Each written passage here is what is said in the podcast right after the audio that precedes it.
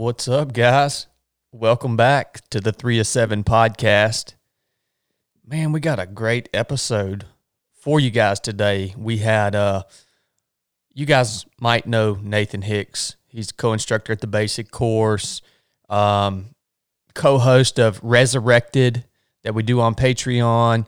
We do a lot of stuff with Nathan, and we had him on the podcast and another good friend of ours, and he owns CrossFit Rome, the CrossFit gym in our local community. Jeff Holloway. Jeff's been on the podcast before. Nathan has been on the podcast before. You guys have probably heard of him. We're tight, great group, and yeah, we sat down for a long conversation, mainly talking about how we have worked through, or, or especially the, them, Nathan and Jeff, how they worked through the challenges that they faced in 2020 with the coronavirus stuff going on. Um, obviously, both of them, like me, own a business that is heavily involved in face to face interaction. You know, owning uh, being a gym owner in 2020 was no joke. I'm sure some of you guys listening are gym owners and you probably have your own story. So we we talked through that. We talked through how they dealt with the problems they faced and they share some pretty special stories and things that they did like going back to the foundation of their missions when the chips were down, when stuff was crazy, controlling fear, how they supported each other, tons of stuff. I think you guys will enjoy it. Go follow Nathan on Instagram and bother him. PN, Pastor Nathan. Go bother him on Instagram. And um, I'll attach the show notes to CrossFit. I'll attach the handle for CrossFit Rome in the show notes of this episode. All right, guys, today's episode is brought to you by Natural Rapport. Natural Rapport makes uncomplicated pet essentials and also treats, dog snacks, right? Everything they make is gentle, safe, and effective. Most of it is single ingredient. Um, they're all natural. Look, this stuff is the only thing that natural rapport is the only thing that we use to reward our dogs their treats, right? Their soft baked chews and treats and stuff. And it's the only uh, care products that we use to take care of them, grooming products, right? They, we got their ear cleaner, we've got their shampoos, all that stuff. We love our dogs. And a lot of the stuff that you might buy in the store down at Walmart or wherever to reward your dog with is freaking made in China. You don't know what's in it, and it could not be good for your dog. We love our dogs, so we choose to use Natural Rapport. Go check them out. Oh, I told you the other stuff's made in China. Natural Rapport is all made in the USA. Praise God. Go check them out on Instagram at Natural Rapport. And um, go get you some at www.nattyrap, N-A-T-T-Y-R-A-P dot com. Use the pro code 3, that's the number 3, of the number 7, project, all caps, for 10% off your Natural Rapport purchase. Thank you for sponsoring this episode of the 3 of 7 podcast, Natural Rapport. All right, guys, here is Jeff, PN, Pastor Nathan, Blake was sitting just off camera, and me. Enjoy. Now we're now we've begun. Just say, be hard when it gets hard. Okay. I was just gonna say, you know, the power of the spoken word. Hey, it's on the sign right there, man. Yeah. If you forget it, just look over toward the window. What's up, PN? Oh, we really are on. I was just gonna say, if I can't think of what to say, I'm gonna remind people they're not special Yeah. in their uh, pain and yell at them, Yeah, preferably your- through a bullhorn. What's your problem, man? I can always tell when you've had a bad day or someone sent you a grumpy text message. Well, you know, pe- people, I- I've come to find out it's strange. People like the tough love from me for some reason. Yeah. It, it, you know, if you try to talk to them about some, some actually some meaningful concepts, right, that, that might actually produce some permanent change. Right. It, it, it might get, you know, it might get a, a thousand likes. You put some tough love on there and it's, it goes viral, It dude. brings them out of the woodwork. Oh yeah, Yeah. for sure. Hey, what's up, guys? Welcome to the 307 podcast. We got a full house this afternoon uh, because Jeff was late, and um, we we got From getting my getting my food. yeah we got uh we got Blake probably just off camera. Show your face there. We got Blake. If you guys are watching on YouTube, he's got his ponytail up. He's looking sharp as a tack. A little bit out of shape, but he's working on that. Trying my best. That's why we got Jeff here today. We've got uh, PN Pastor Nathan J. Hicks, uh, owner of Higher Ground, co instructor at the basic course, co host of Resurrected, mine and Blake's own personal pastor. Um, Nathan, thank you for joining us today. Yeah, man. Glad to Um, be here. And we have uh, Mr. Jeff Holloway, uh, another repeat offender on the Three to Seven podcast, owner of CrossFit Rome. And for you guys that are following me on my journey to set the world record on the Pinhoti Trail this fall, you guys are following my training load, my daily training load. You guys have seen, been seeing CrossFit Rome, right? This is the man that owns CrossFit Rome and uh, and and he basically makes up usually half, at least half of my daily training schedule every day. So Jeff, thank you for joining us Thanks for having me. today, man. Um, I, was- I guess that's a good introduction, right? Oh yeah. uh, full house, man. Look, uh, Blake just got on to me because he says I never tell anybody what we're going to talk about on the podcast. A lot of times I don't even know what we're going to talk about. I just I just like to get together and have cool conversations. But something has been on my mind. You know, Nathan and Jeff, you guys are what I would call seasoned business owners compared to me. Um, Blake and I, we've only been on in the entrepreneurship space or uh, business ownership space for what a year and a half. Yeah. about a year and a half. And Nathan, I was thinking the other day, I was looking at my higher ground Nalgene bottle, and it said established 2007. I was like, man, I was just going into BUD/S in 2007. So you've been in the game for a while, Jeff. How long you been in business, man? Uh, a little over 11 years. 11 years. So these guys uh, have been successful. They they are operating within their passion, with without a doubt. Both of them are. And it's obvious that Jeff is a good businessman to survive a gym through the Yeah, coronavirus. no joke. Well, this and, and so this is what's been.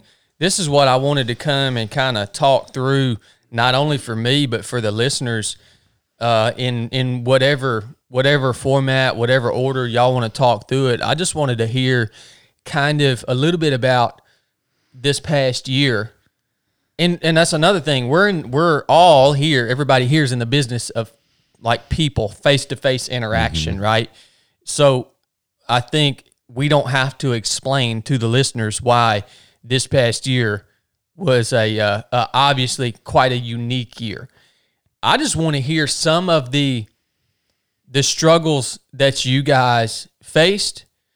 I want to hear uh, the mindset that you attacked it with, um, some of the solutions that you came up with, and just how you were not only able to endure, but continue to really thrive. I mean, because CrossFit Rome is a is a thriving place. I just joined. I just joined the gym, you know, a, a couple of weeks ago, and and dude, it's packed out. I mean, it's a thriving place, and and Nathan, you've done the same thing. I mean, we've stayed we've stayed busy right alongside each other uh, for the throughout the whole year. So, um, does that make sense? yeah, I think so. I mean, I know that's a lot to hit y'all with, And I know Nathan's got a freaking notebook over here. So I know he's got something. He's got something to say. What's up, brother? Well, I, I was. I mean, you had mentioned that you wanted to have the talk, so it. I just was sitting down thinking through the year, uh, or, or at least starting in March, kind of a little bit in waves or kind of in big pieces, just how it how it rolled out and what my response was, and kind of what some of the tension that I felt and how I addressed it, and then what you know, obviously what we did as an organization and how we did our best to navigate it, and you know, obviously now have a little bit of um, the benefit of hindsight and can probably put better language to it than I could as it was going on. So Yeah. I got notes. Dude, let's let's hit it. Let's All go right. with it, man. Well, I, I was just thinking, and um, Jeff and I are good buddies that talk most every day.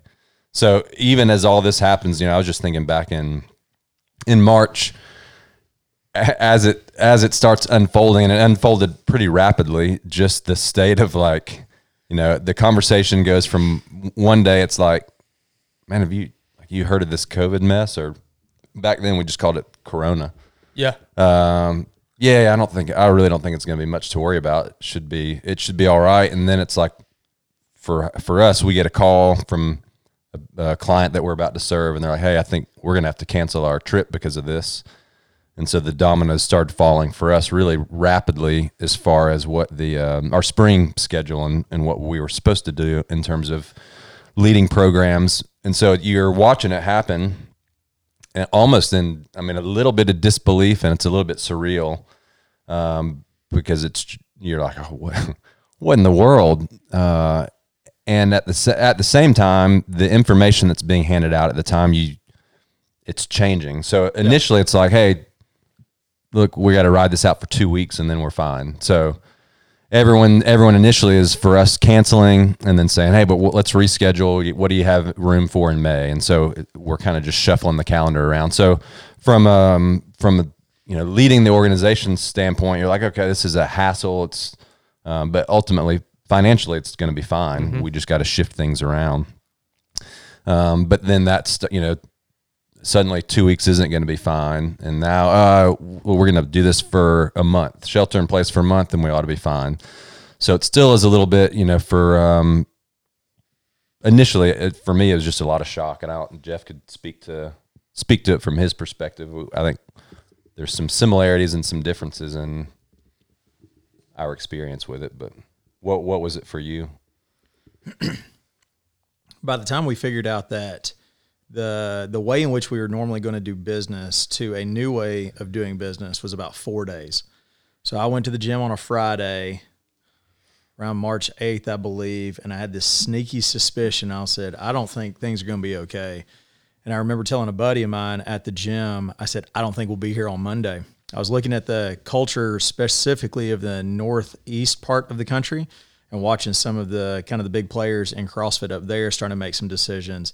And at that point, the the deer in the headlights effect of knowing that you had to uh, pivot fast to be able to still provide value.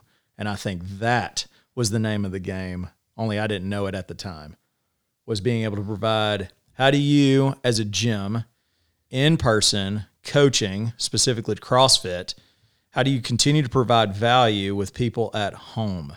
And I think it took uh, it took a while to figure out the depth of what that truly meant, but you didn't have, uh, but you had a few hours to make that decision. So yeah that was the first piece of a much larger decision that had to be made.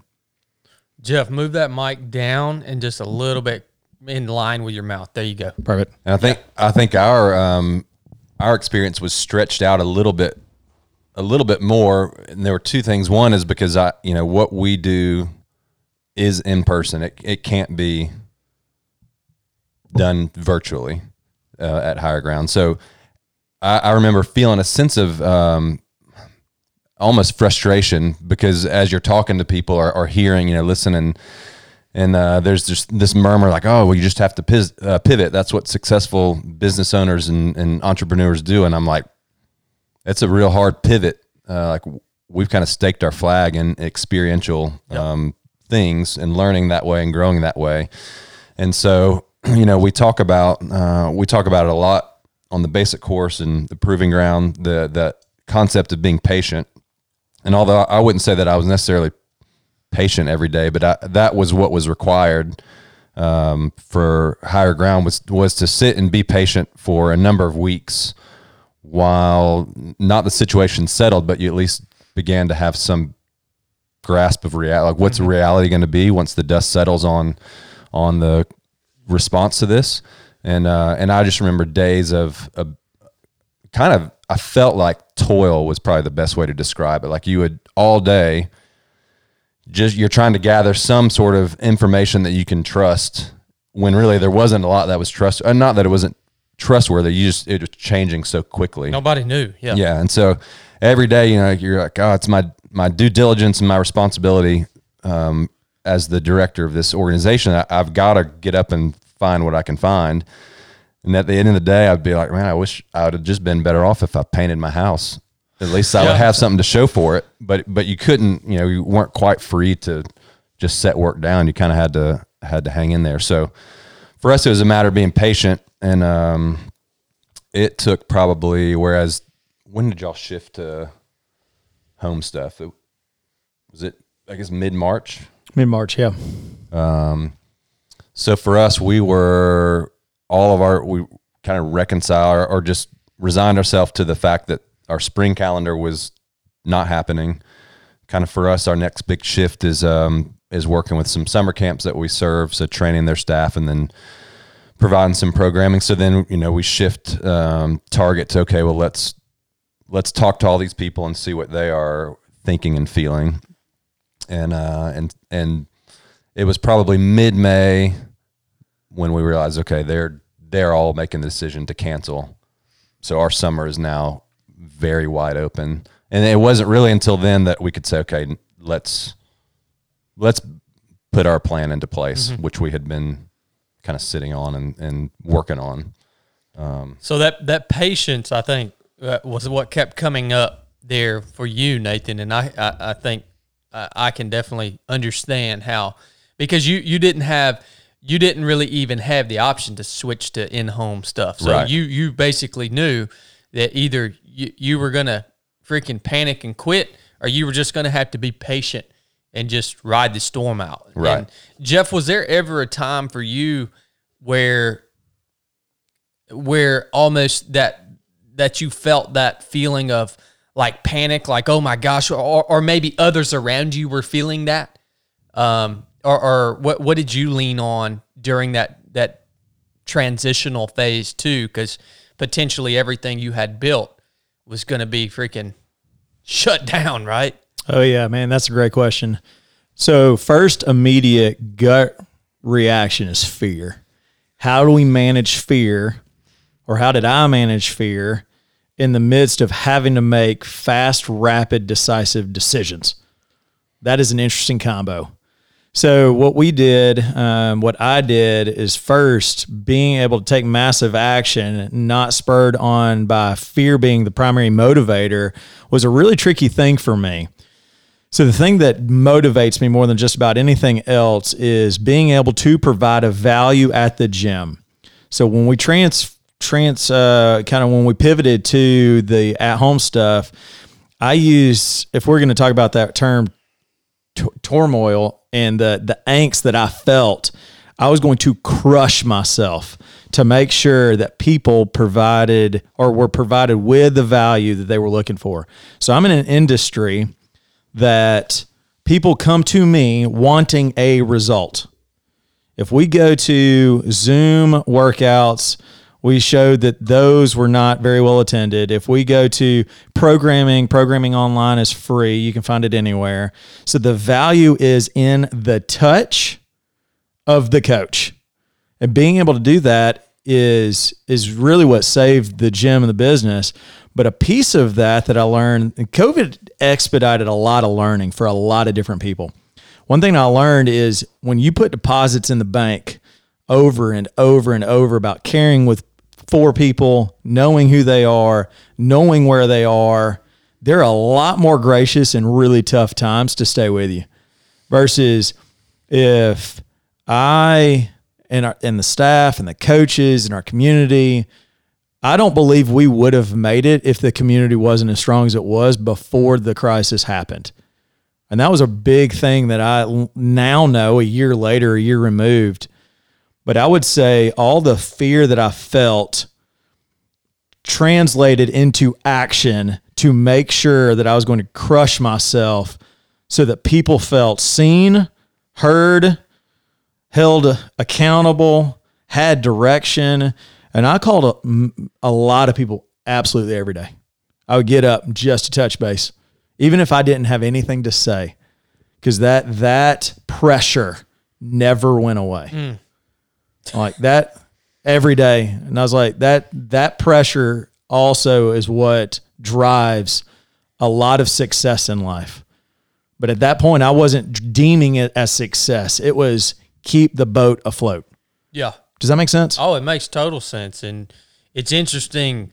You you talking about how you're you're basically in your mind you're like thinking about okay the value right, which is that that's the important part of what we even try to produce within 307 project is putting the value out, and you know instead of I think a lot of people would default to looking at the more mechanical aspects of it, of business, whereas as you're just like, hey, I know that if I can find a way to continue to put the value out and to make people feel cared for, to make people feel wanted, to make people feel like they're part of this team and this community, if I can still give them that sense, if I can still provide that value, that's what's going to allow us to pull through this situation, man.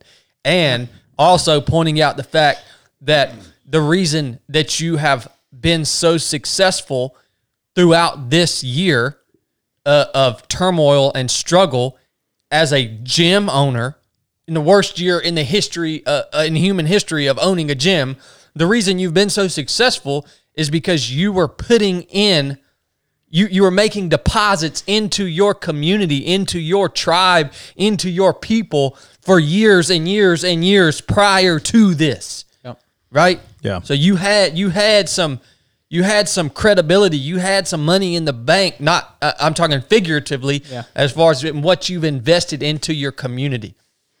That's what that's what I hear is that really you weren't concerned. I mean, obviously we got to have money to live, right? But it sounds like when that when that happened, you thought not how am I going to make money for myself through this gym. It's it's how can I keep this community that we've built together tight without meeting here every mm-hmm. day. And, mm-hmm. and and if you do that, then the money's going to come. You know, Yeah. but, but that wasn't the focus. So that's pretty that's sharp and and impressive. He emptied his gym. I mean, to the to to his point of wanting to maintain value and help people achieve their goals.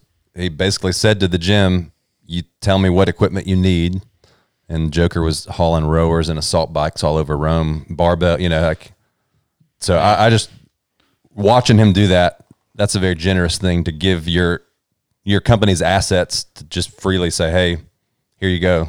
That's how you. I mean, that's evidence that you are truly focused on providing value to your tribe, Yeah. your your customer, right? No, that's awesome. I didn't know you did that, Jeff. That's freaking awesome. Um, gone, son. Uh, Nathan, what about you, man? Keep keep walking us through. Uh, you know what you were feeling when when finally you had the realization that okay, this that like we're we're not going. we are, yeah. yeah, we're not gonna be able to do what we had planned to do, and Yeah, I think there was. Uh, I, I lived in a. I lived in this tension um, every day of knowing what I wanted my response to be, and um, as as far as mentally, and then also knowing that some days that I could have that response pretty easily, and some days it was really hard, and it, I just wanted to. I wanted to take the writing on the wall for what it was. I mean, it, you know, having never faced uh, something like this and knowing what our years, how our year is structured financially, at the outset, it, it was not wrong for me to say. And I did say, hey, look, if we lose spring, that's fine. If we lose summer, I, I don't know how that how we will make it through the year. Yeah. And so as we're losing summer, you know, I've got 12 years of financial statements that I'm like, oh, this is, I know what our cash flow is like through the year. I know how it typically goes. I'm not sure where we sit now. And so living, I lived every day in this tension of, okay, uh, here's the reality. Uh, this is really just a chance for me to put into practice all the thing. You know, we take people on trips and we work them through this. Let the wilderness be a metaphor for the rest of life. Like here we are. This is this is my time to do that, and this is wilderness for me. And so I think um, one trying to establish a perspective that put what I was living into context. And, and that metaphor was helpful for me. And so I would think through things daily, like, okay, what, you know, um, where I think I made a post or, or two about like we're essentially traveling cross country. There's no trail. There's no trail. The nation doesn't have a trail. Like no one knows. So what would I do in the wilderness? Well, I would kind of plot my next point. And so I kind of created a metaphor that I lived in or, or helped me. Um, it just helps ground me, honestly. Practicing what you preach. Yeah. And then there was uh, a couple of realities that helped. One was I needed to resign myself to the fact that the, our, our company could close. It, it could go out of business, and if it did, okay. You know, I I think the only I didn't find peace in it, and I certainly there was no resignation in terms of I'm not going to work as hard as I can to keep it open. But mentally, I had to come to the place that uh, hey, this could be something that the Lord is using to close higher ground, and if so, He's still faithful, and, and if you're if it's going to go down, it wasn't going down because we had done anything wrong. We it wasn't poor business. It wasn't you know. So I just kind of needed to come to terms with um, this could be the end of what you've known for 12 and a half years, and if so, just you got to trust that the Lord's going to move you to something else. Yeah. So that was one piece, and then another as, as we began kind of working out what our options are and what we want to do. Um, partly because of how I work and partly because of the nature of of the shifting climate and shifting information every day. Uh, it, it seemed foolish to me to set a whiteboard up and create a strategic plan for how we're going to navigate it because the, there's you don't have any concrete information. And so for me, it, it was really going back to kind of our roots and uh, and you know sitting down with um, Tanya and saying, okay, what are like we got into this for a reason, so let's maintain. Uh, let's make sure that we're being mission focused. We see the world around us is there is more need now than ever uh, for what we do and the types of the way that we engage people. So let's look around and see uh, what are what are things that we can do that maybe we've had ideas for and have just never implemented because we've never needed to. Uh, and then let's be open to opportunities that come our way. So it was really a matter of um, looking for ways to serve people and carry out our mission and engage them uh, in in new ways. And so I think I, I said it at times. Let's be uh, creative and let's seek to have wisdom and let's focus on our mission. And like you said a minute ago, really setting a setting a financial goal again was to me it just seemed I, I don't work that way. It seemed foolish. So let's focus on carrying out the mission still, if we go out of business, we went out of business doing all we could to en- enrich people and help them grow. Um, but also kind of trusting or, or leaning on the fact that oftentimes if you're mission focused, um, you know, the finances kind of come with that. Um, so we did that. And I, I think as we were working out that plan, you know, we had, we had people tell us, uh, Hey, you guys look, you should, we can get a plan to get you out of your office. We can, uh, you could just tell Kelly, sorry, you don't have a job right now. Kind of a plan to basically batten down the hatches and ride out the storm. Me go find other work, and I got that uh, advice from a couple people early on, and I was just like, okay, um, those aren't people I need to get advice from right now. Like that's not where we are yet. Um, and so, tr- kind of trusting my own instincts to know, like, don't panic. Work hard, but don't panic. Uh, and so, in that, uh, one day, Tanya said, uh, "Hey, you have you, what have you told Kelly?" And I, I kind of brought her up to speed, and she was like, "You need to make sure she knows that we don't. There's not a secret plan to fire her. Uh, she's our program director. Works. Uh, it, it's hard to put what she does, the value of it in words. Like um, couldn't do what we do without her. And so Tanya was wise to encourage me. And so I basically, we, we had a meeting um, and sat down and said, Hey, look, here's our plan. Kind of walked her through like, I don't have a, I don't have a whiteboard of how we're going to get through this, but this is how, the approach we're going to take. And we're going to trust that this is how we started and why we've been here. We're going to keep doing those things. And by the way, there's no plan to fire you.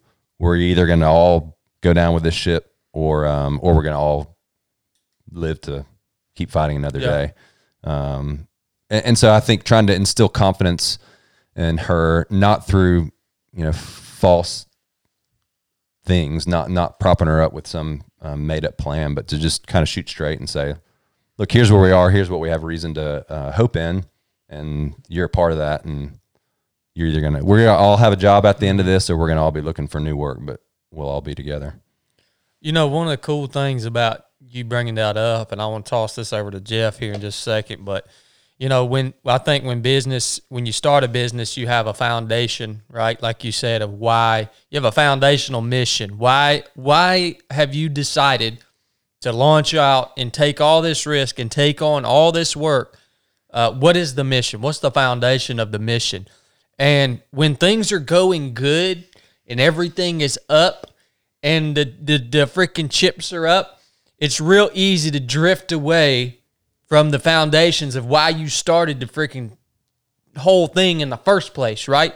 And I know you've even told me before, Nathan, that you know the the foundations of your mission involve taking groups out into the wilderness environment, right? Yeah. And I feel like you know you've described it to me before that you guys had kind of drifted away from that uh, in a way. You know when when when it just it just was the it just happened to happen, but you know you return to those foundations. Jeff, I could only imagine. Uh, I mean, what were your foundations for starting a gym? I mean, what what were what were you what what was ultimately what were you trying to accomplish by doing that? We use fitness, the pursuit of health, the pursuit of wellness as a means to love on folks. So our whole purpose statement is to transform lives through the pursuit of wellness. So when when we look back at the times I can't tell you how many miles I walked on a road during quarantine on my cell phone talking to people. And I remember one day, and I appreciate Nathan you saying this is people need this now more than ever. Mm-hmm. And I remember thinking, it was super vivid. I remember thinking, going back to what the original mission was, being mission minded in the midst of chaos gives you the strength to weather the storm. Because we weren't out of the storm, we weren't allowed to open yet. Like we were still shut down.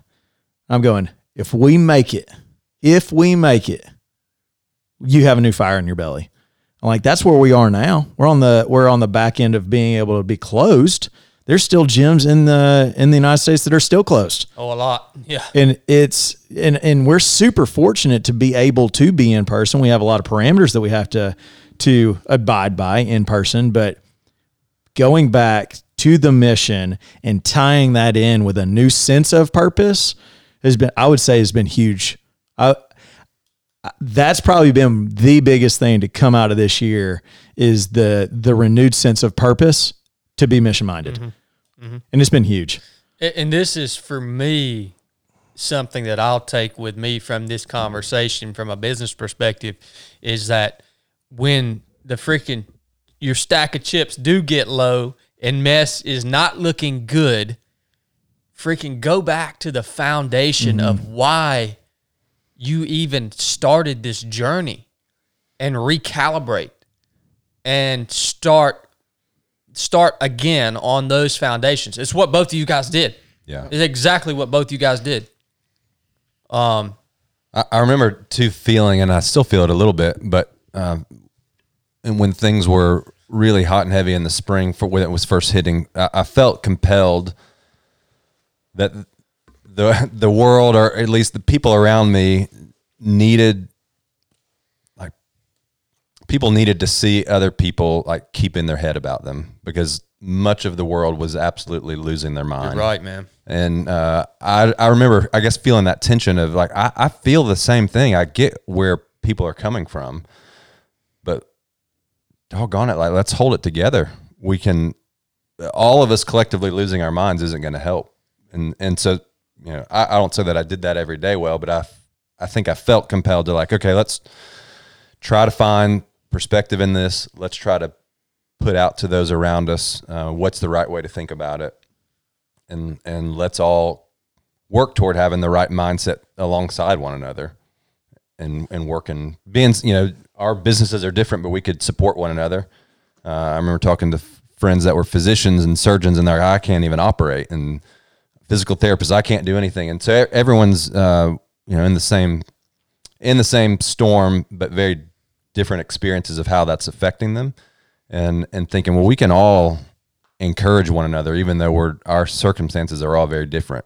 Uh, and a, a, friend called me at one point, electrical contractor, and uh, it was probably June. You know, stuff was kind of rolling. He said it, it just dawned on me, your work's not coming back. Like my my work is coming back now, but yours isn't. Is it? And I no, no, it's still very different. Um, so it, it, was an example of him kind of realizing like he, he's starting to return to what's normal for him, um, but people around him aren't. And so he called to encourage me. So I, I felt like that was an important, our conversations, the ones that Jeff and I had. Well, that leads me into the, the very next thing I, I wrote down is I, I didn't know you guys when all this, maybe knew of you, but didn't know you. How did you guys support each other as friends and business owners within the same community? How, what did you guys do to support each other, uh, whether it's emotionally, mentally? Uh, was there a schedule around it? What what were some memorable ways that you guys helped each other or other people around you helped encourage you? Does that make sense? Yeah, you want to take that first? Okay, I'll take that. Full disclosure: uh, Nathan is the level-headed one of the group. Mm-hmm. Uh, I am the one who I feel things. I feel high highs. I feel low lows. I feel fear. A uh, big part of this year has been me understanding, naming, and calling out the narratives that I uh, that I that I tell myself uh, and how I'm perceiving reality. So, when you have a culture or a seemingly a world around you that is very much operating in that fear, I have a hard time processing that information. That's why Nathan was invaluable during this time is I'm also an external processor. So being an external processor means half the stuff you say out loud either A, you don't even mean, B, doesn't even make sense, but you have to connect the dots audibly to be able to frame your thought process. So me internally thinking it's just like a weave of spaghetti.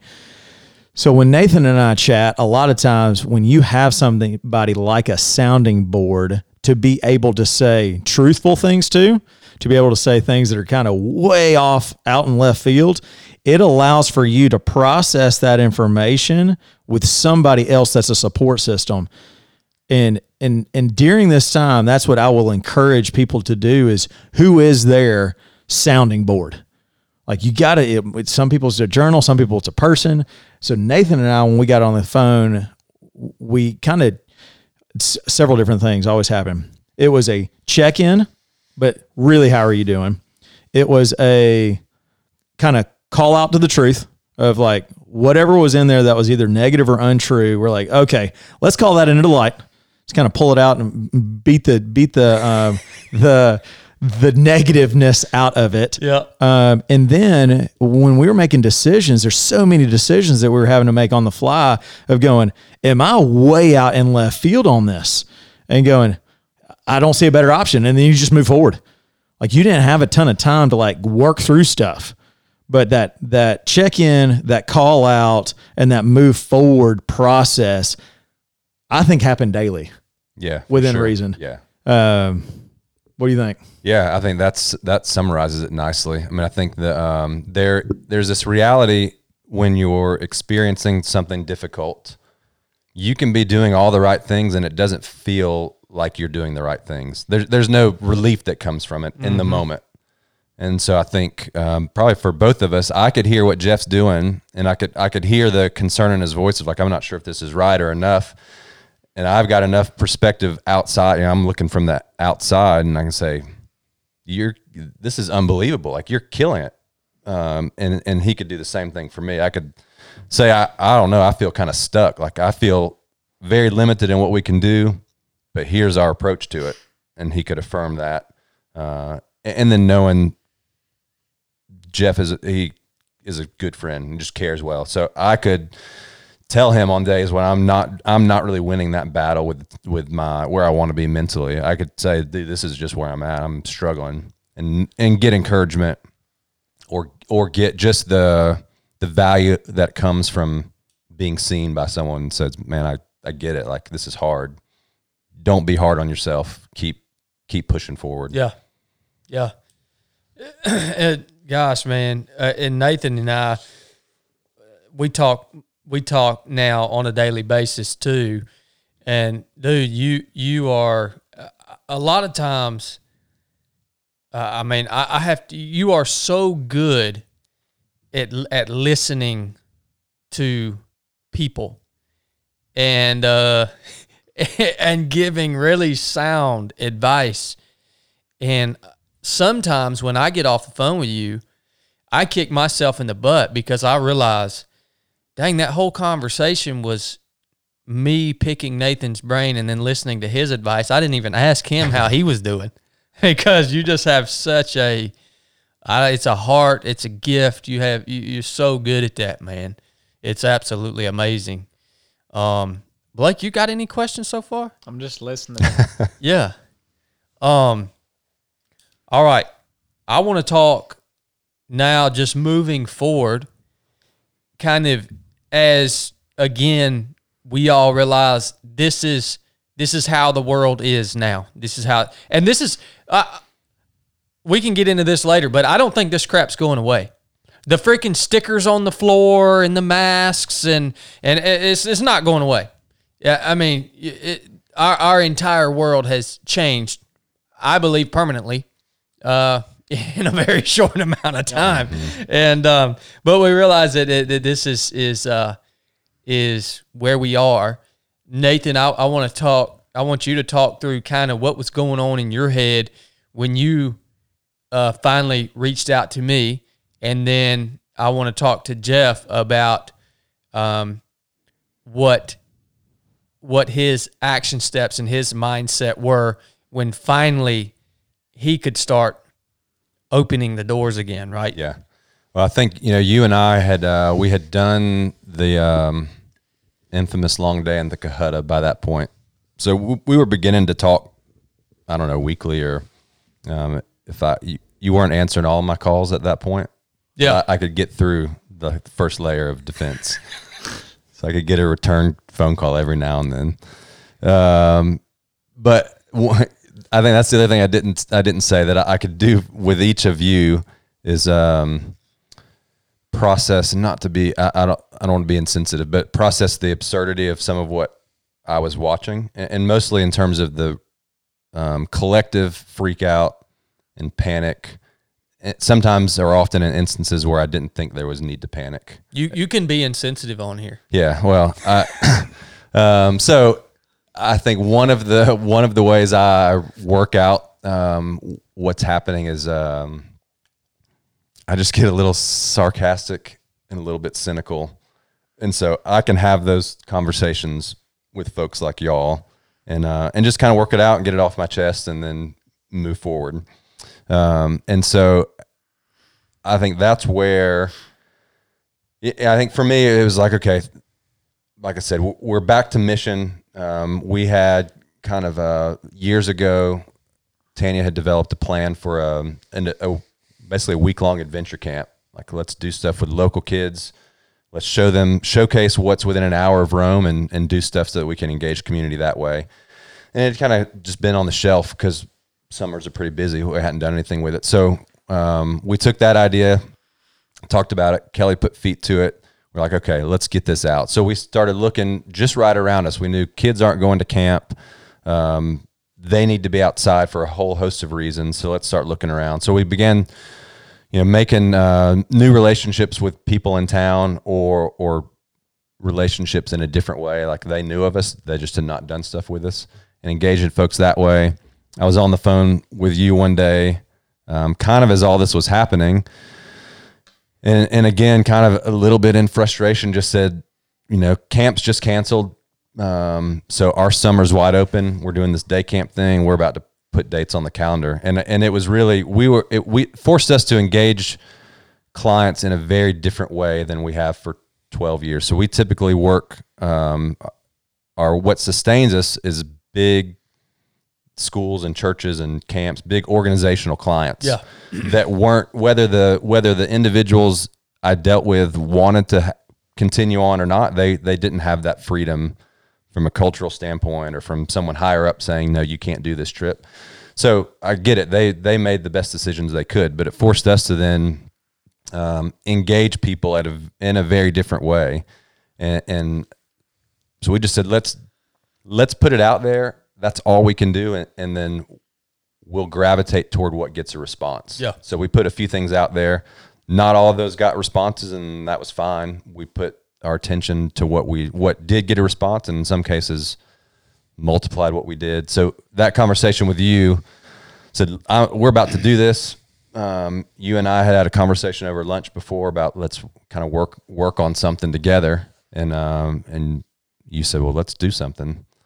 So, in about ten minutes from me riding to my house to where I was going to ride a bike, you know, we threw this uh, three days, two nights. Yeah, that sounds good. You know, how many people can we have? Well, if with instructors we can only have eight participants. Okay, eight people, three days, two nights.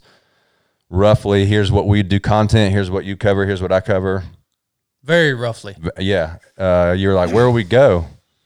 It's like, give me, just give me a, some time. By the time I got home from the mountain bike ride, I I got the place.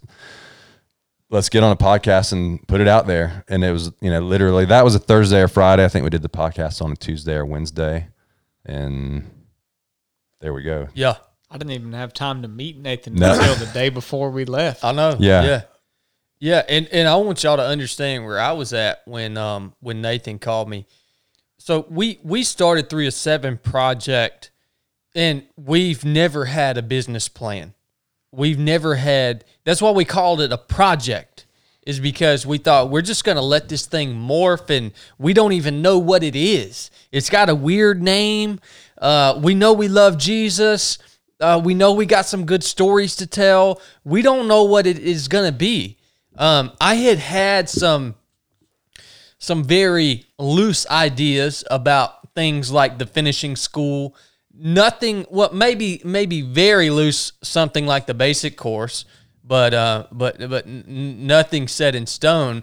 When all this stuff hit, we really the the foundation of our business back then was speaking engagements and the you can't even count the podcast. I think we had about three listeners back then. So- Merchandise, maybe. a li- little bit of merchandise, right, and, and some social media presence. Well, so speaking engagements were the kind of the foundation of our income. When all this stuff, I think we we we had within a week or two like fifty thousand dollars worth of speaking engagements cancel. Um, so that went away, but back then Blake was working full time at a different job. I am retired from the military, so I have enough income that comes in from that that I'm just like, well, man, it sucks to lose out on that money, but no big deal. We're just gonna keep piddling, you know. We're gonna keep whatever God tells us to do. And then Nathan hits me up, and just like he said, he told the story. I came. I he didn't even know what we were gonna call this thing until we got on the podcast. Literally got on the podcast to announce it, and I called it the basic course.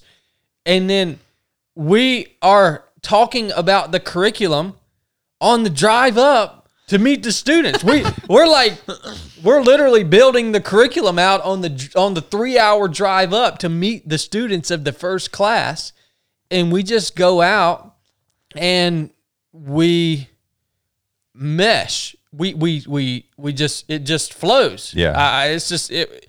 You cannot explain it. I mean, at least I can't explain how how perfect it No, all I mean, happened. I- I- even the students. You remember the students being like, "Are y'all sure this is the first time y'all ran this Yeah. thing?" Yeah. Uh, that little did they know we didn't even know what we were gonna do. Right, and that and that was maybe six weeks after after it had been announced. I mean, it, was a very short run up to the first one, um, and I, I remember I didn't know that much about three of seven at all. It's because there wasn't much to know about. Yeah. So, but it, in my head, as as I'm sure other people had done, like I, I just figured you guys were already you had announced the finishing school, so I figured that you had more already happening. And I remember at one point after we we had met to go over some details, and you're like, "Man, I'm I'm really we're really thankful that you're involved in this." And I remember in my head, I was like, "They could pull this off without me. Like, what are they?" and then the when I met Blake and I, I I had gear spread out or something, you know, and it, it's uh, I'm a little bit organized with stuff, and and uh and y'all's response was like, oh, good grief, like we are so we just hit gold, and now that I know you, right, I, I get it, I see my I see the the the value, um, but uh, yeah, I mean, what struck me initially was there was uh complete trust among the three of us, uh, as far as each one of us were competent to do the things that we were going to do. And then we had given uh, everyone had freedom of movement in their area. So I would ask you a question about logistics or something, and you, your response was, "I do not care. You do whatever we need to do to make it the best trip." So okay, we'll do that. And I didn't care what you were going to talk about or what you were going to do or what you were going to say. Same thing as we talked about. Um, you know, the, the lessons I would lead. It was just trust and competence, and then I think the Lord putting us together uh, in terms of how we mesh interpersonally. Yeah, and, and you talk about those relationships, and you know, you, you, you, that that's an example of leadership. Three basically leaders coming together to work on a project together, right? Because again, we all have the authority that that we need to do what we need to do within the mission that Yeah. we're trying to accomplish. We give each other that authority, right? We we trust each other and we're not scared to check each other on stuff that we screw up on. Mm-hmm. And and that you know, we we make decisions because we feel empowered amongst our team, three-person team, instructor team, and we know we have the authority and the trust. And that's freaking leadership. Making decisions and freaking get not not trying to micromanage each other. Yep. And it flowed. Uh Jeff, I want to ask you, man. When you finally got to the point where you're like, okay, maybe we're, we're going to be able to open the doors again. How did that feel, man? Because I know even now, but especially back then when everybody was freaking out, I think people were judging other people for getting back to get like for Yeah. like I could only imagine there were people looking at Jeff and saying, I can't believe he's endangering people's lives by opening his gym again. Like I don't know if, if that if you felt that. I'm sure it was happening in some way, shape, or form. But how did that feel for you and how did you work through that process? If if if there's you know, if there's any memory or recollection of it. Oh yeah, no, there's memory. Um, that's a great question. So, I am constantly trying to make sure that people are comfortable around me or in the gym. So my first and foremost responsibility is is the flock at the gym. Okay. So I wanted to make sure that we were in a place that people felt comfortable coming back. Past that, my goal or my preference is anybody outside the gym, if I wasn't, if I was doing what I was supposed to be doing, following the guidelines, following the list, doing the stuff, then I felt like I was doing more good keeping the gym open, serving the people in front of me than I was not keeping the gym open. Even we in the state that we live in, we were super fortunate that our state got opened up a lot earlier than a lot of other states. But being able to put my kind of stamp of my approval on the way I was going to do it was going to be huge because I actually did not open for a full week after the state opened. And I got some kickback from that. And I wasn't ready for me to put my stamp of approval on the way that I could run the gym safely, effectively with me being able to sleep at night. But once I could, we were wide open after that. And like from that point forward, it really is every day I said, I can do more good changing people's lives than if we did not have a gym, if we were closed. Yeah, yeah. So, uh, kind of, it kind of it sounds like kind of what you did is you made the decision to, like you said, focus on your tribe, the people that were showing up, and maybe tune out the noise that was probably happening outside of that tribe or or judgment or or whatever whatever you want to call it. Yes, that's. I mean, and, full disclosure, that's a big challenge for me. Um, but that's something that I I constantly am working on. Is just try to keep your head down, keep doing what you're supposed to be doing, because you're never going to get rid of the noise. The noise is never going to truly go away. Yeah. I've gotten better at dissipating a little bit, uh, but giving attention to kind of the squeaky wheel gets the grease kind of deal. But if that wheel is not a part of your car, like you got to be careful paying attention to it. Yeah. Get like- away from it. Yeah, this we gotta we gotta be we gotta be focused on what we're driving, um, and that's kind of where we sit. I think another thing that that uh, you did in that, I think, as the, the state said you could open, but they were very unclear. They weren't getting out information about what their requirements were going to be. Yeah. So I, I just liked that you you needed to be good with it yourself. Like you got to stand behind your own decision, and whether you have the license to do something, you know, legally or not, you're like, well, I'm not doing it because I don't feel good about it yet. And just the the idea that um, when you're making decisions, you've got to be at peace with them yourself, uh, regardless of what you know someone else says you can or can't do. And I don't know if you guys that are listening to this understand that the place that we live in, literally everybody knows who who we are. Everybody knows everybody. Like we don't live in a big city where there's multiple CrossFit gyms or gyms at all. We we literally bump into each other everywhere. We go to the same restaurants, we go to the same gas stations. We have because there's not that many options. Uh, so it's a big deal to tune out the noise, uh, especially in the environment that we live in, and then especially in the line of work that Jeff is in, because I feel like the whole, and maybe people, some people don't understand this, but the whole CrossFit culture already has a freaking big X on it. It's back. Like every everybody's already judgmental about the CrossFit crowd, anyways. I'll be totally honest with you. I that's the reason I had t- I had didn't join your gym for a long time, is because I, I don't. I, I not not to say I don't know the ins and outs of the culture, but I know from the outside it is looked at as a almost a cult in Yeah. some ways. You know what I mean? Yeah. So people are are- even when times are good, people are judging CrossFit gyms. Then when times are bad and you're having to make decisions to open your doors back up, they're freaking look at this cult down here. You know? How many days a week do you field one of those? Um, I hear CrossFit hurts people. More than I would. I spend more time telling people what we don't do than what we actually do. so hey, while we're on that, I'll, he won't speak to it. Uh, Jeff's an amazing coach that focuses on technique and results and long term, taking care of people in the long term. So I think there probably are CrossFit gyms that deserve a bad rap. Jeff's is not one of them. Yeah. Well, I appreciate that, Nathan. The you're not wrong, Chad. Like that is because we have fifteen thousand affiliates in the world Mm-hmm. with fifteen thousand cultures and fifteen thousand coaches, and some of them are phenomenal. Some of them are not. So, but if you're hitching your if you're hitching your wagon to that horse, the CrossFit horse, a lot of it's going to be lumped in the same thing. Mm-hmm.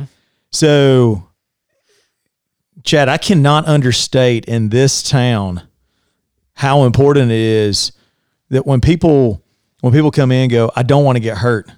I said, Do you realize if you get hurt in this town, I don't have a job. Like, this is not the town to have a bad reputation in.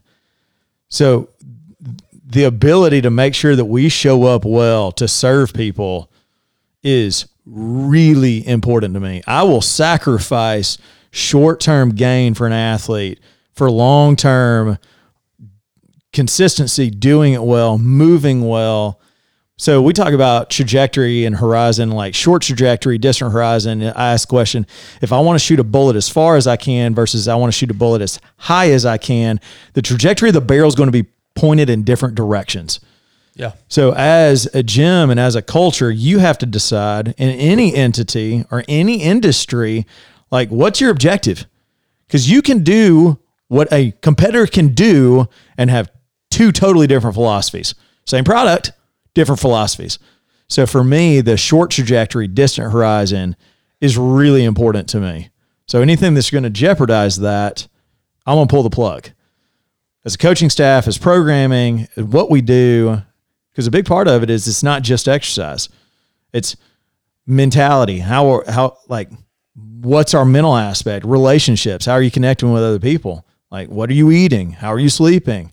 Like there's a lot more that goes into the health of an individual than just exercise. So it is a super holistic approach, but yeah, a big part of what I do is communicate what we don't do Yeah. to people. It and if you guys, Jeff's been on the podcast before. It was a, it was a much more formal interview where we are talking more into these philosophies and Jeff's mindset, his skill set. You got you guys can scroll back through and listen to the episode that we did with Jeff where you go in depth in that stuff. Um, and I love it, man, because I'm already seeing a difference in my running.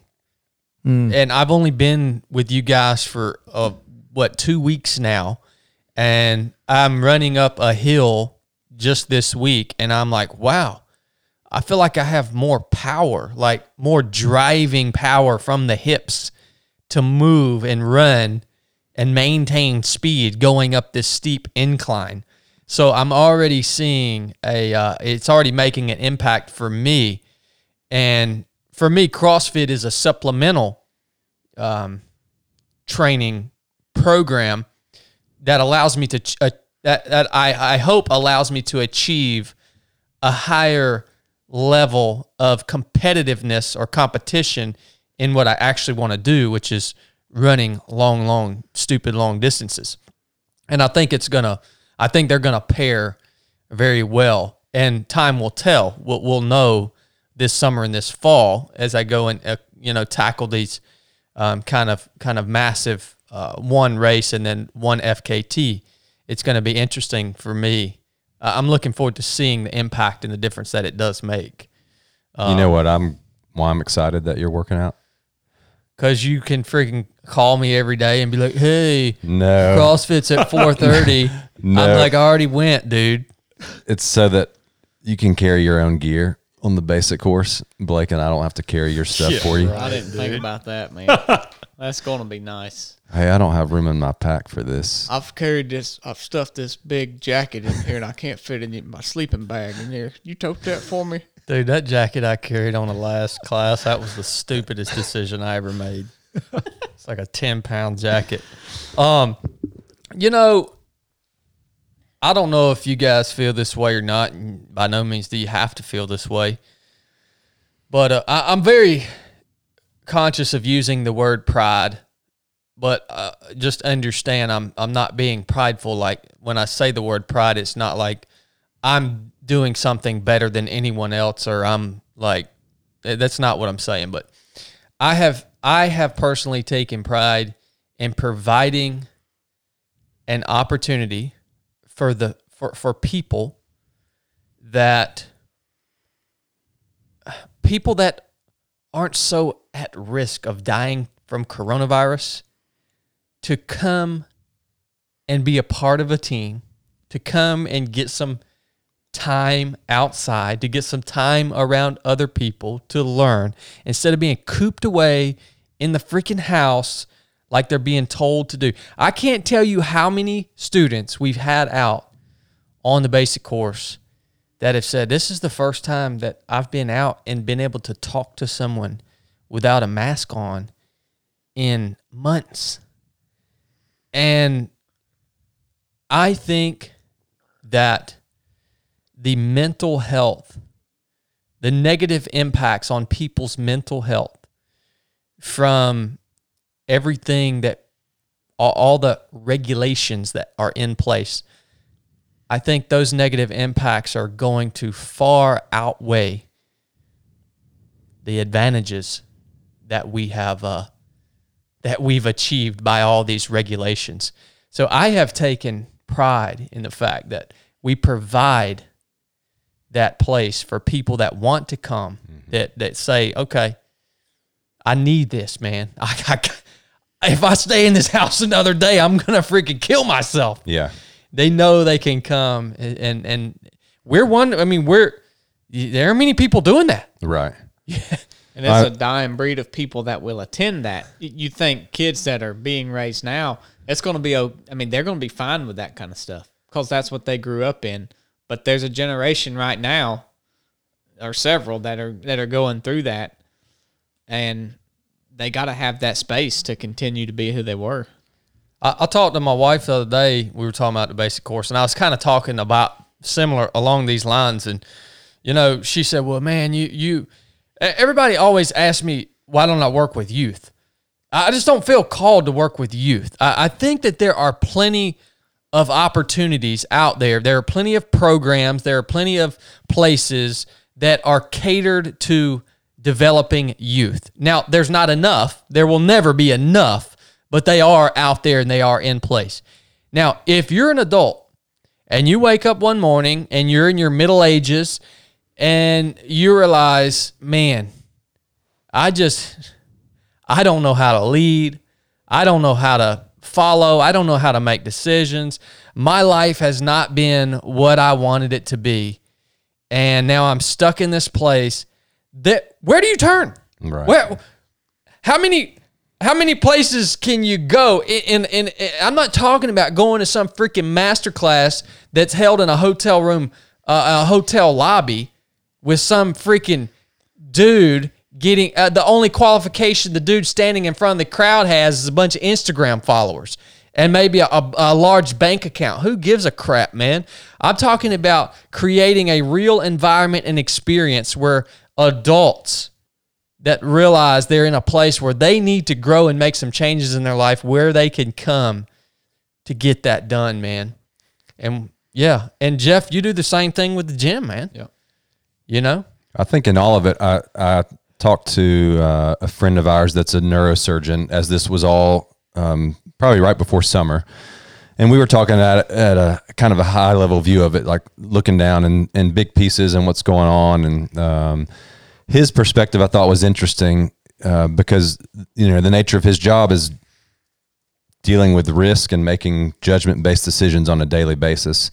And, and his takeaway was you know, look, Nathan, you do the same thing. You make um, judgment based decisions. That's the world of uh, that you live in an adventure. Jeff does the same thing. By and large, large there are large segments of the population that don't do that on a daily basis. They get up, they roll through their routine, and it feels very uncomfortable for them to to assess risk and make a personal decision based on their own assessment of risk. And so I think one of the things that uh, we've seen this year is that the people that a they want to do that, they have the willingness and the drive to do it. So the people that are showing up for events that we're doing, the people that are choosing to go back to the gym when they're in that in between phase of, yeah, we're open, but not everyone's coming back. Those those people are there because they want something. They want results. They want change, and they've said, I know all that's going on around me. I can assess the risk. I'm willing to take it, and I'm going to be responsible with myself and the people around me. I'm not going to knowingly put other people at risk. I'm not going to be foolish with my own health. Yeah. Um, but I'm going to move forward in in doing what I need to do um, in all aspects of my life. What life. other freaking choice do you have? I don't see one. I, I don't I don't either. Like I'm I'm halfway through life. You know? what other choice do you have? I'm not freaking staying in a closet, man. Yeah. I probably shouldn't come out of the closet, but I'm not staying cooped up in my house, man. No. Um, dude, it's been a good year. Yeah. Um, it's been, a, I think, a year of growth. I know for me, big time, and it sounds like for you guys too. It's been a year of challenge, but it's been a a, a great year to go back to our foundations and recalibrate. And um, what's it looking like? What's it looking like moving forward, man? Well, this week all of our spring clients canceled again. So the basic course is still in Yeah. business, son. No, so I mean, there, you know, it's again, it's um, we we serve a lot of schools typically in the spring, and they're all like, I, I think we'll be good by fall. Um, Yeah. So, uh, some other some other typical parts of our um, business are kind of coming back online. Camps are happening, and and um, I think one of the fun things that's come out of it is the things that we implemented uh, last year are not going to go away. The basic course will continue. The adventure camp, like we did, will continue. And through the year, through 2020, we established a lot of uh, relationships with people that are that are doing private trips and uh, and wanting to do. Uh, Amy from Salty Britches is putting together a, a women's backpacking trip. So it's um, it, it's revived and and let us do a lot of stuff that that we that's at the core of what we want to do. So Yeah. I, I think I told someone the other day I have confidence moving forward, not again because of some plan I have in a desk drawer, but because of the experience of this year and, and seeing the Lord provide new ways of um, of sustaining us financially and and also just the benefit and the results that have come from focusing on our mission and saying, you know, each day, week, month, how do we carry out our mission? How do we impact the world around us? Let's let's do that and not be overly concerned with the strategic plan moving forward. You, you know, and th- this is a good question for both you guys. At what level should we, as business owners, accommodate the fear based requests from society? Does that make sense? I at, think so. At, at what? Uh, okay, we we run into this. We run into this for with with people that apply to the things that we do Yeah. you usually handle it for me. Right. At what level do you accommodate that? Eh, Or or or or or because because there's I know there's pressure. It, it, it would feel good for me to just say freaking screw it, dude. I'm blowing the doors off this Right. thing. I'm not accommodating any of this Yeah. bull crap. I think there's uh I, I legitimately am okay with whatever someone's response is. It doesn't have to be the same as mine. I don't look down on them. I don't I, you know, I hope that they can do the same for me. From an organizational standpoint, I look at it as, you know, are there are there requirements from the law that we've got to do? If so, we should probably that's probably the responsible thing to do. Um, beyond that, I think the approach that we've taken is uh, kindly communicating to people, hey, this is what reality looks like in the experiences that we do. We're outside, we're mostly distance. Here's kind of how we manage things. If you're not okay with that, then by all means, don't you don't have to come. Like being a, communicating, this is the way we manage things.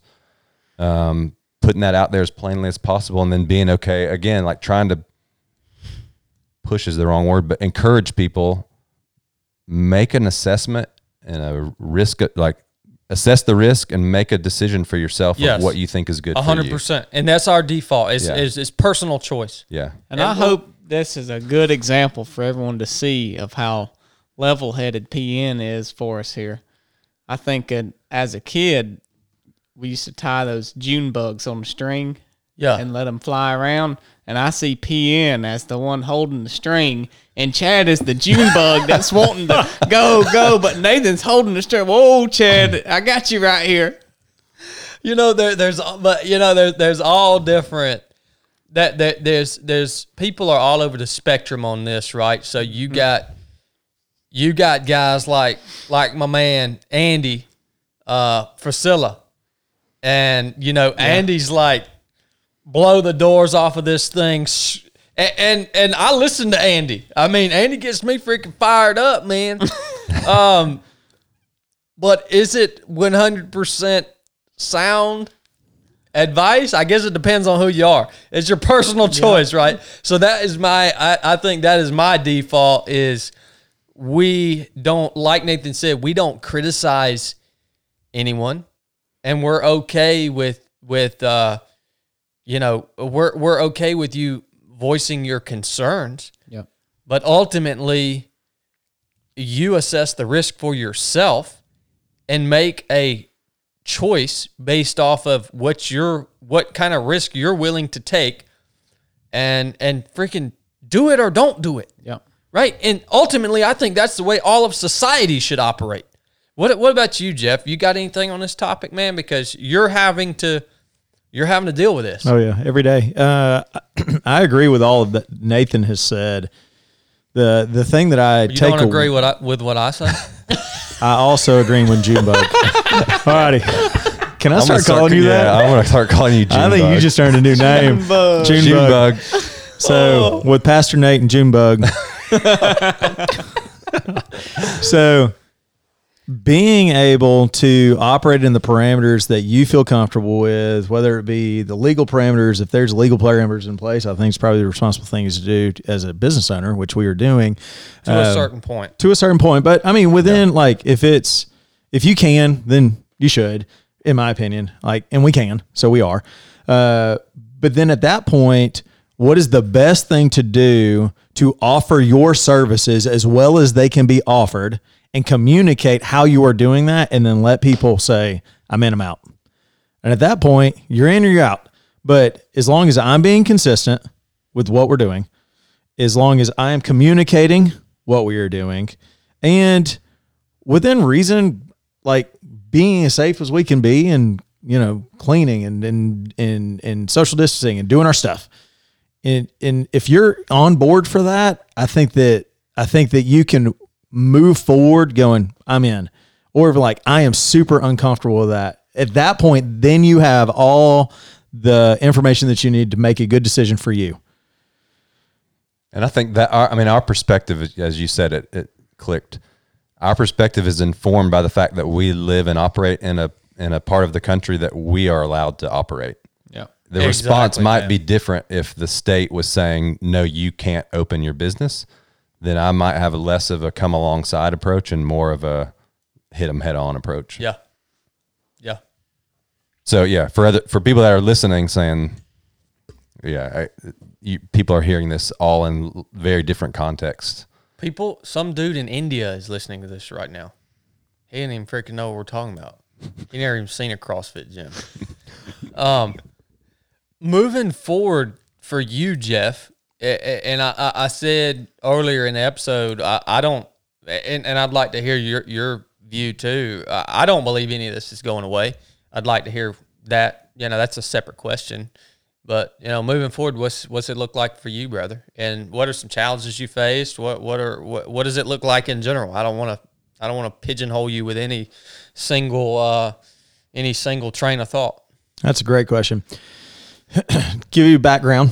Gonna back rewind a year. Looking at when the when the closing happened, you got an opportunity, whether you wanted it or not, to stare all the strengths and the weaknesses of your company in the face. And being able to do an assessment of where we were at that time in the in the stages of our company, there was a lot of stuff that we had to fix. So with us, I think there were some gaps in our services for how we could best serve folks. So we've added uh, we've added a nutrition piece, we've added a master's piece, we've added uh, ramped up our kids piece. We're looking at stronger personal training stuff, and those were all gaps that we had. We were just group classes. So now we are in a super heavy stage of being able to fix our processes. Because at that point, it's not so much if this happens again. I would say it's a lot more how strong can we make it regardless of what's going to happen next. And I think that's where, as a business owner, that's where the mentality needs to be is going, shore up your weaknesses regardless of what's coming down the pipe.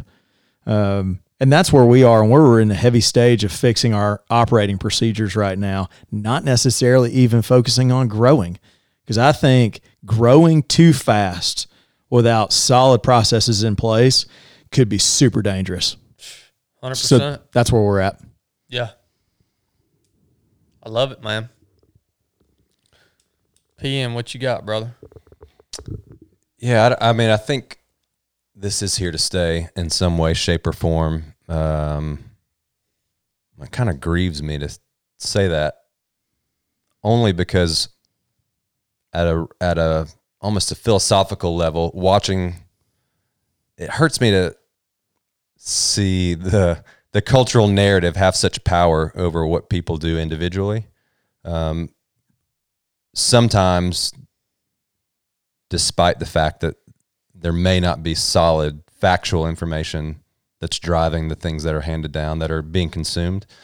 And so that that really I mean more than the day to day how do we manage this like that probably bothers me more than more than that. I mean it's it's the kind of the high level like as a culture are we really we're just giving into this in terms of again not not the handling of a specific thing but more the handling of how we conduct ourselves, how we make decisions, how we um, the the freedom of movement that we show other people without you know throwing judgment their way. Like there's some of those big pieces that I just kind of sigh. It, it bothers me to watch some of how that's happened. Um, I, I mean, fortunately for It bothers me for the for the kids, man. yeah, yeah. I mean, it, I I agree that um, there are some effects of this that we've not yet seen in terms of mental health and and social interaction and things like that, and that, and that level of things bothers me.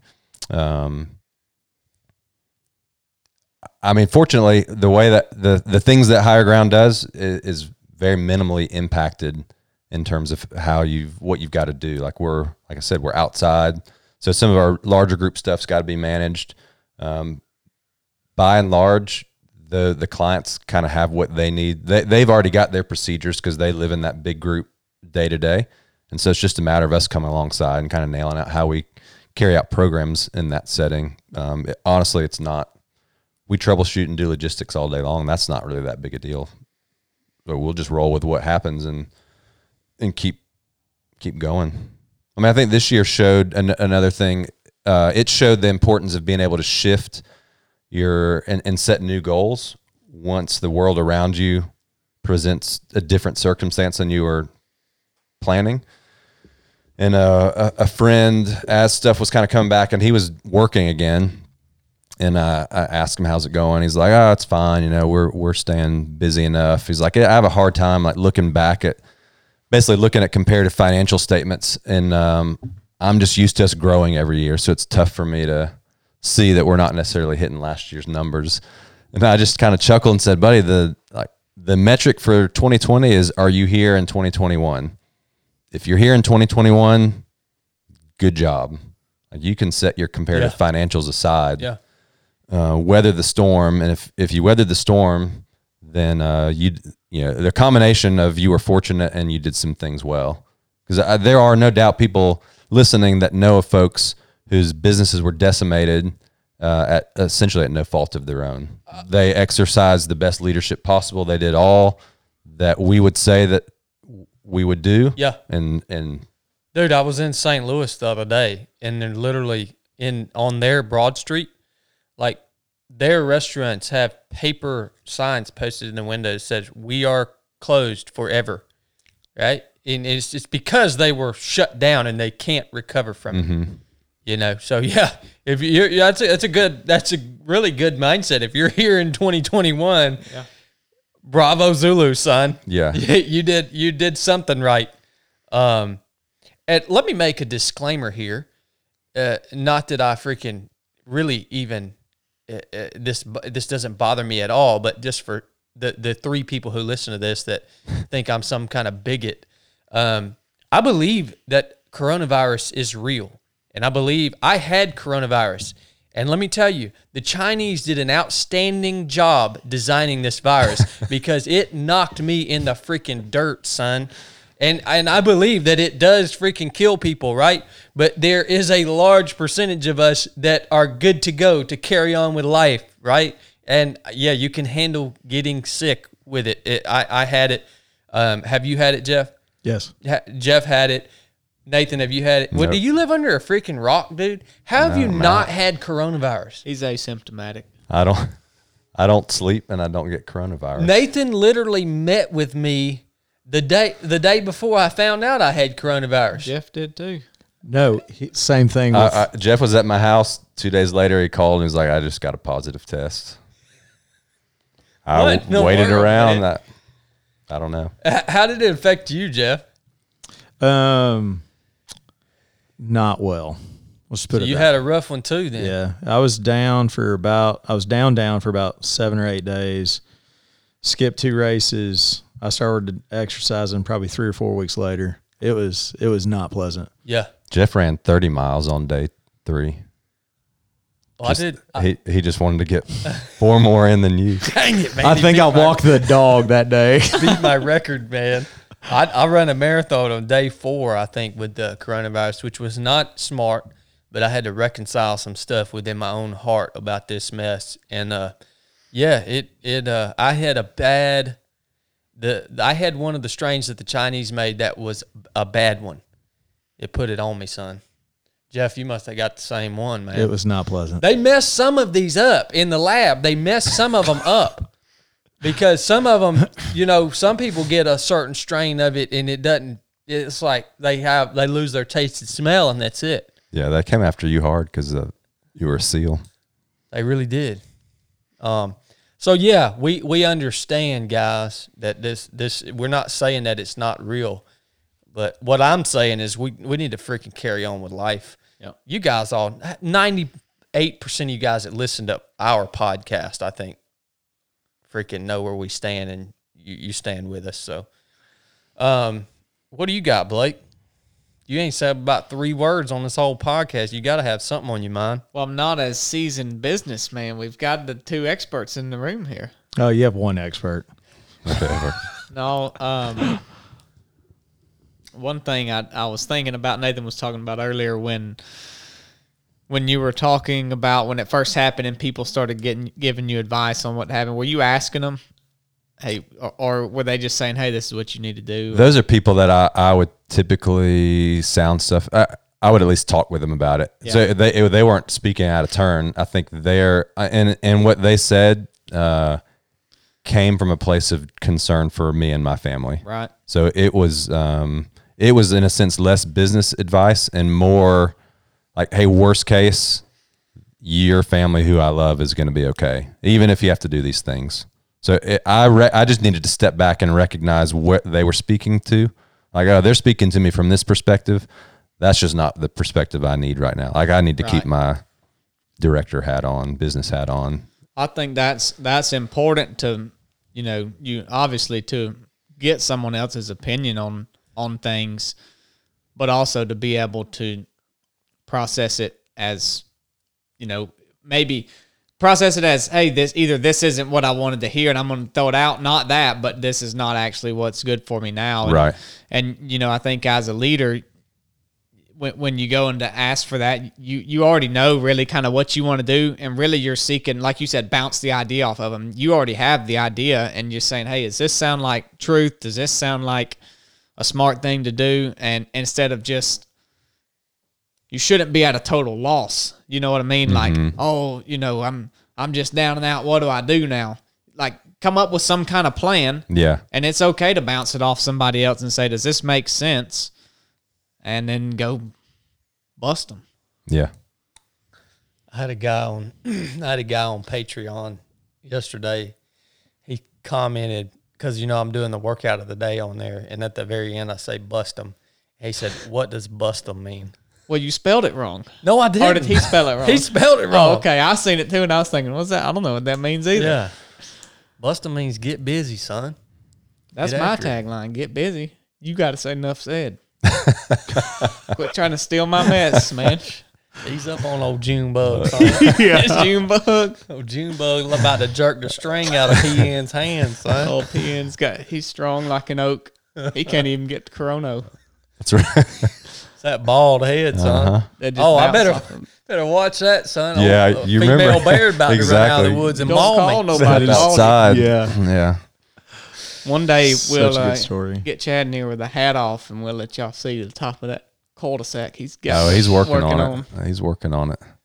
Well, PN, uh, you got a scripture anything you want to end us with? Anything else you got on your mind, man? Well, I thought it was uh, it was interesting because when we talked about when we did the long day in the Cohutta, there was a verse that I shared with you all at the beginning of that hike uh, that just talks about some of the things that happen in wilderness, in my view. Uh, and so this year, as I've thought about it, like that verse, I mean, that's that describes how higher ground has gotten through this year.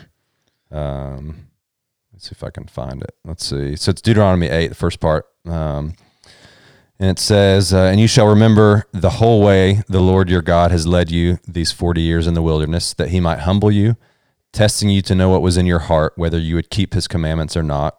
And he humbled you, and he let you hunger, and fed you with manna, which you did not know, nor did your fathers know, that he might make you know that man does not live by bread alone, but man lives by every word that comes from the mouth of the Lord. So this idea for uh, me that we were in the you know in this wilderness, um, and it was a season of being tested and being humbled, and then that He would provide for us in ways that we did not know. So all the things that have sustained us financially are not things that were even on the radar this time last year. Whether it was whether it's PPP, whether it's um, fi- uh, you know charitable contributions because we're a nonprofit.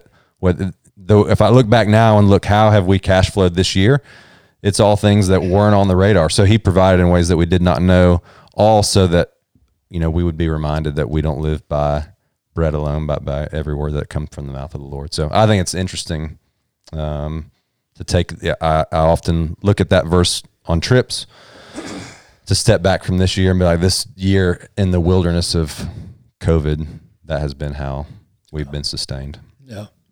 Yeah. yeah, it's pretty interesting. Yeah, you, you kind of started the whole year off. Uh, we started our whole relationship off just pretty much off of that. Yeah. You sharing that verse. That's pretty cool, man. What about you, Jeff? Got anything you want to close out with? Anything you got left on your heart? There was a, uh, um, I'm gonna have to pull it up, but there was a verse that kind of got me through some rough moments um, on, uh, and it's actually in Proverbs, but it was kind of a, a verse that, for me, a lot of times the struggle that I had to was getting my, um, getting my everything in line, kind of the vision for how I thought, how I calmed down. I'm big on Ruth Haley Barton has this book that talks about kind of the calm in the middle of the storm, which I very much believe that that's exactly what this is. Um, so let me see. So Proverbs 4 starts verse 4. Um, rejoice in the Lord. Always again to say rejoice. Let your forbearance be known to all men. The Lord is at hand. From here it says, In nothing be anxious, but in everything by prayer, supplication with thanksgiving, let your requests be made known to God, and the peace of God, which passes all understanding, shall guard your hearts and minds with Christ Jesus. You hear that verse over and over and over again, but until you actually put legs on calming down, who actually has the power? Who am I going to for my support?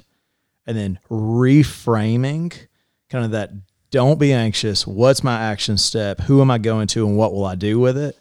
There's some big stuff and some dark moments this year that that was super, super big for me is prayer, asking and being thankful was really in, in, in times a, a pretty, pretty bright light and a pretty dark moment. So, um, that has been that has definitely been my uh, my verse to get me through this year. So it's a big one. I love it, man. I don't, dude. I asked Jeff the other day. I said, uh, I said, hey man, this is funny. I just joined the gym, and like the first session, second session, I come to the gym. I'm like, hey Jeff, what goes on up here on Sunday? he, he said, oh, nothing, man. I said, I go, man. We ought to have church up here on Sunday, man. I'm like, uh, I'll tell you what. I don't know how. I don't. I don't much like church, but I think we could have a freaking cool church, man. Got a nice spot over there back uh in that side door. Yeah. Yeah, I I think we could have a cool church, man. I think we could do some some fun stuff around there. I don't know. It's just uh maybe when we're old and gray, uh, maybe maybe sooner. I don't know. Just something I was thinking about. Will you ever str- get old and gray, or will you just be old and red? I no, I, I will probably just die before I ever get old. That's what I plan on doing, anyways. I kind of live a little bit hard and fast for this old body of mine. So, um, you might be right, Blake. I might already get on that sooner than later. yeah. it's amazing to me that I'm even still alive. There's obviously still something left for me to do. Uh, but yeah, we got a strong team here, man. Uh, you know, you guys hit Nathan up on Instagram, please. Everyone that listens to this, find Nathan on Instagram, send him a message, and tell him to start coming on the podcast more often uh, if you enjoyed hearing him. Also, send Jeff a message. Tell him also that you enjoyed hearing him and you want him to come on the podcast more often too. Because it's like herding cats trying to get these cats on the podcast, man.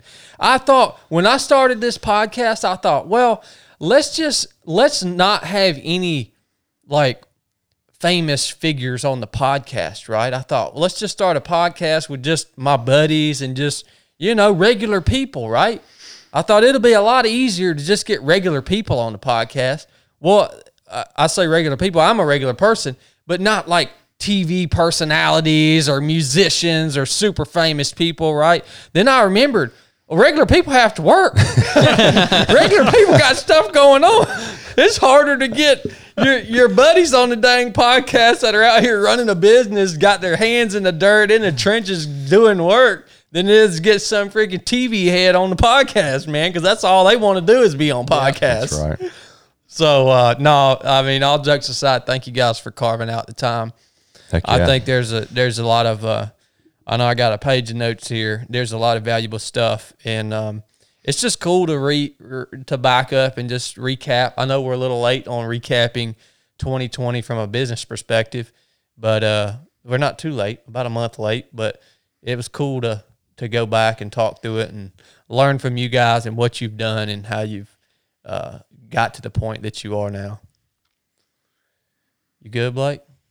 Bustin'. All right, guys, this is the 307 podcast. Oh, Junebug's checking out. Enough said.